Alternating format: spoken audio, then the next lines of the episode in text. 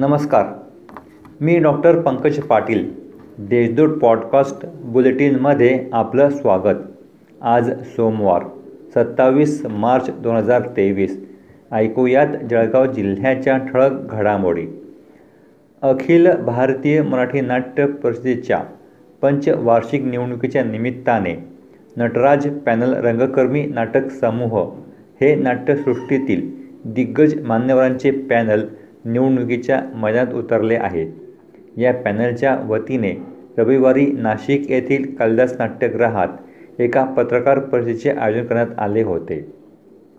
यात पॅनल प्रमुख अभिनेते प्रशांत दामले यांनी जळगाव येथील पॅनलचे अधिकृत उमेदवार म्हणून नाट्यकर्मी योगेश शुक्ल यांचे नाव जाहीर केले. मालमत्ता थकबाकी वसुली करण्यासाठी महापालिका प्रशासनाकडून थकीत रकमेवर शास्ती माफीची अभय योजना राबविण्यात आली आहे. या योजनेचे शेवटचे पाच दिवस शिल्लक राहिले आहेत. आत्तापर्यंत अठ्ठ्याण्णव पॉईंट सव्वीस कोटींचा भरणा झाला आहे. तसेच ज्या थकबाकी मिळकतधारकांना अधिपत्रे बजावण्यात आली आहेत त्यांनी थकबाकी न भरल्यास त्यांच्या मालमत्तेचा लिलाव करण्याचा इशारा महापालिकेने दिला आहे. राष्ट्रीय महामार्गावर विरुद्ध दिशेने जाणाऱ्या दुचाकीस्वारांना भुसावळकडून जळगावकडे भरधाव वेगाने येणाऱ्या ऑइलच्या टँकरने चिरडल्याची घटना रविवारी दुपारी दोन वाजल्या सुमारास घडली. या प्रकरणी नशिराबाद पोलीस ठाण्यात अकस्मात मृत्यूची नोंद करण्यात आली आहे.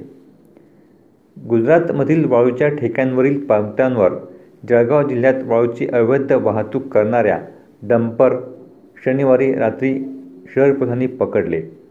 थेट गुजरातमधील वाळूच्या पावत्यांचा सर्रासपणे जिल्ह्यात वापर केला जात आहे.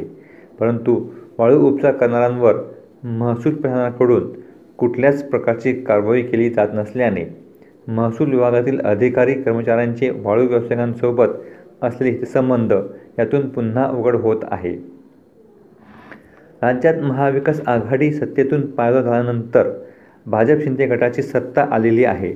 या सत्ता समीकरण बदलाच्या नांदीमुळे जळगाव कृ उभा निवडणुकीत देखील बदल घडण्याची शक्यता वर्तवली जात आहे. जळगाव कृषी उत्पन्न बाजार समितीच्या निवडणुकीसाठी तिरंगी की चौरंगी लढत रंगणार याविषयी उत्सुकता लागली आहे. या होत्याच्या ठळक घडामोडी. आता वेळ थांबण्याची भेटूया. पुढील पॉडकास्ट प्रसारणात तो आपण संक्षिप्त बातम्या आणि सांगण्यासाठी जेट्यूब डॉट कॉम संकेताला भेट द्या. धन्यवाद.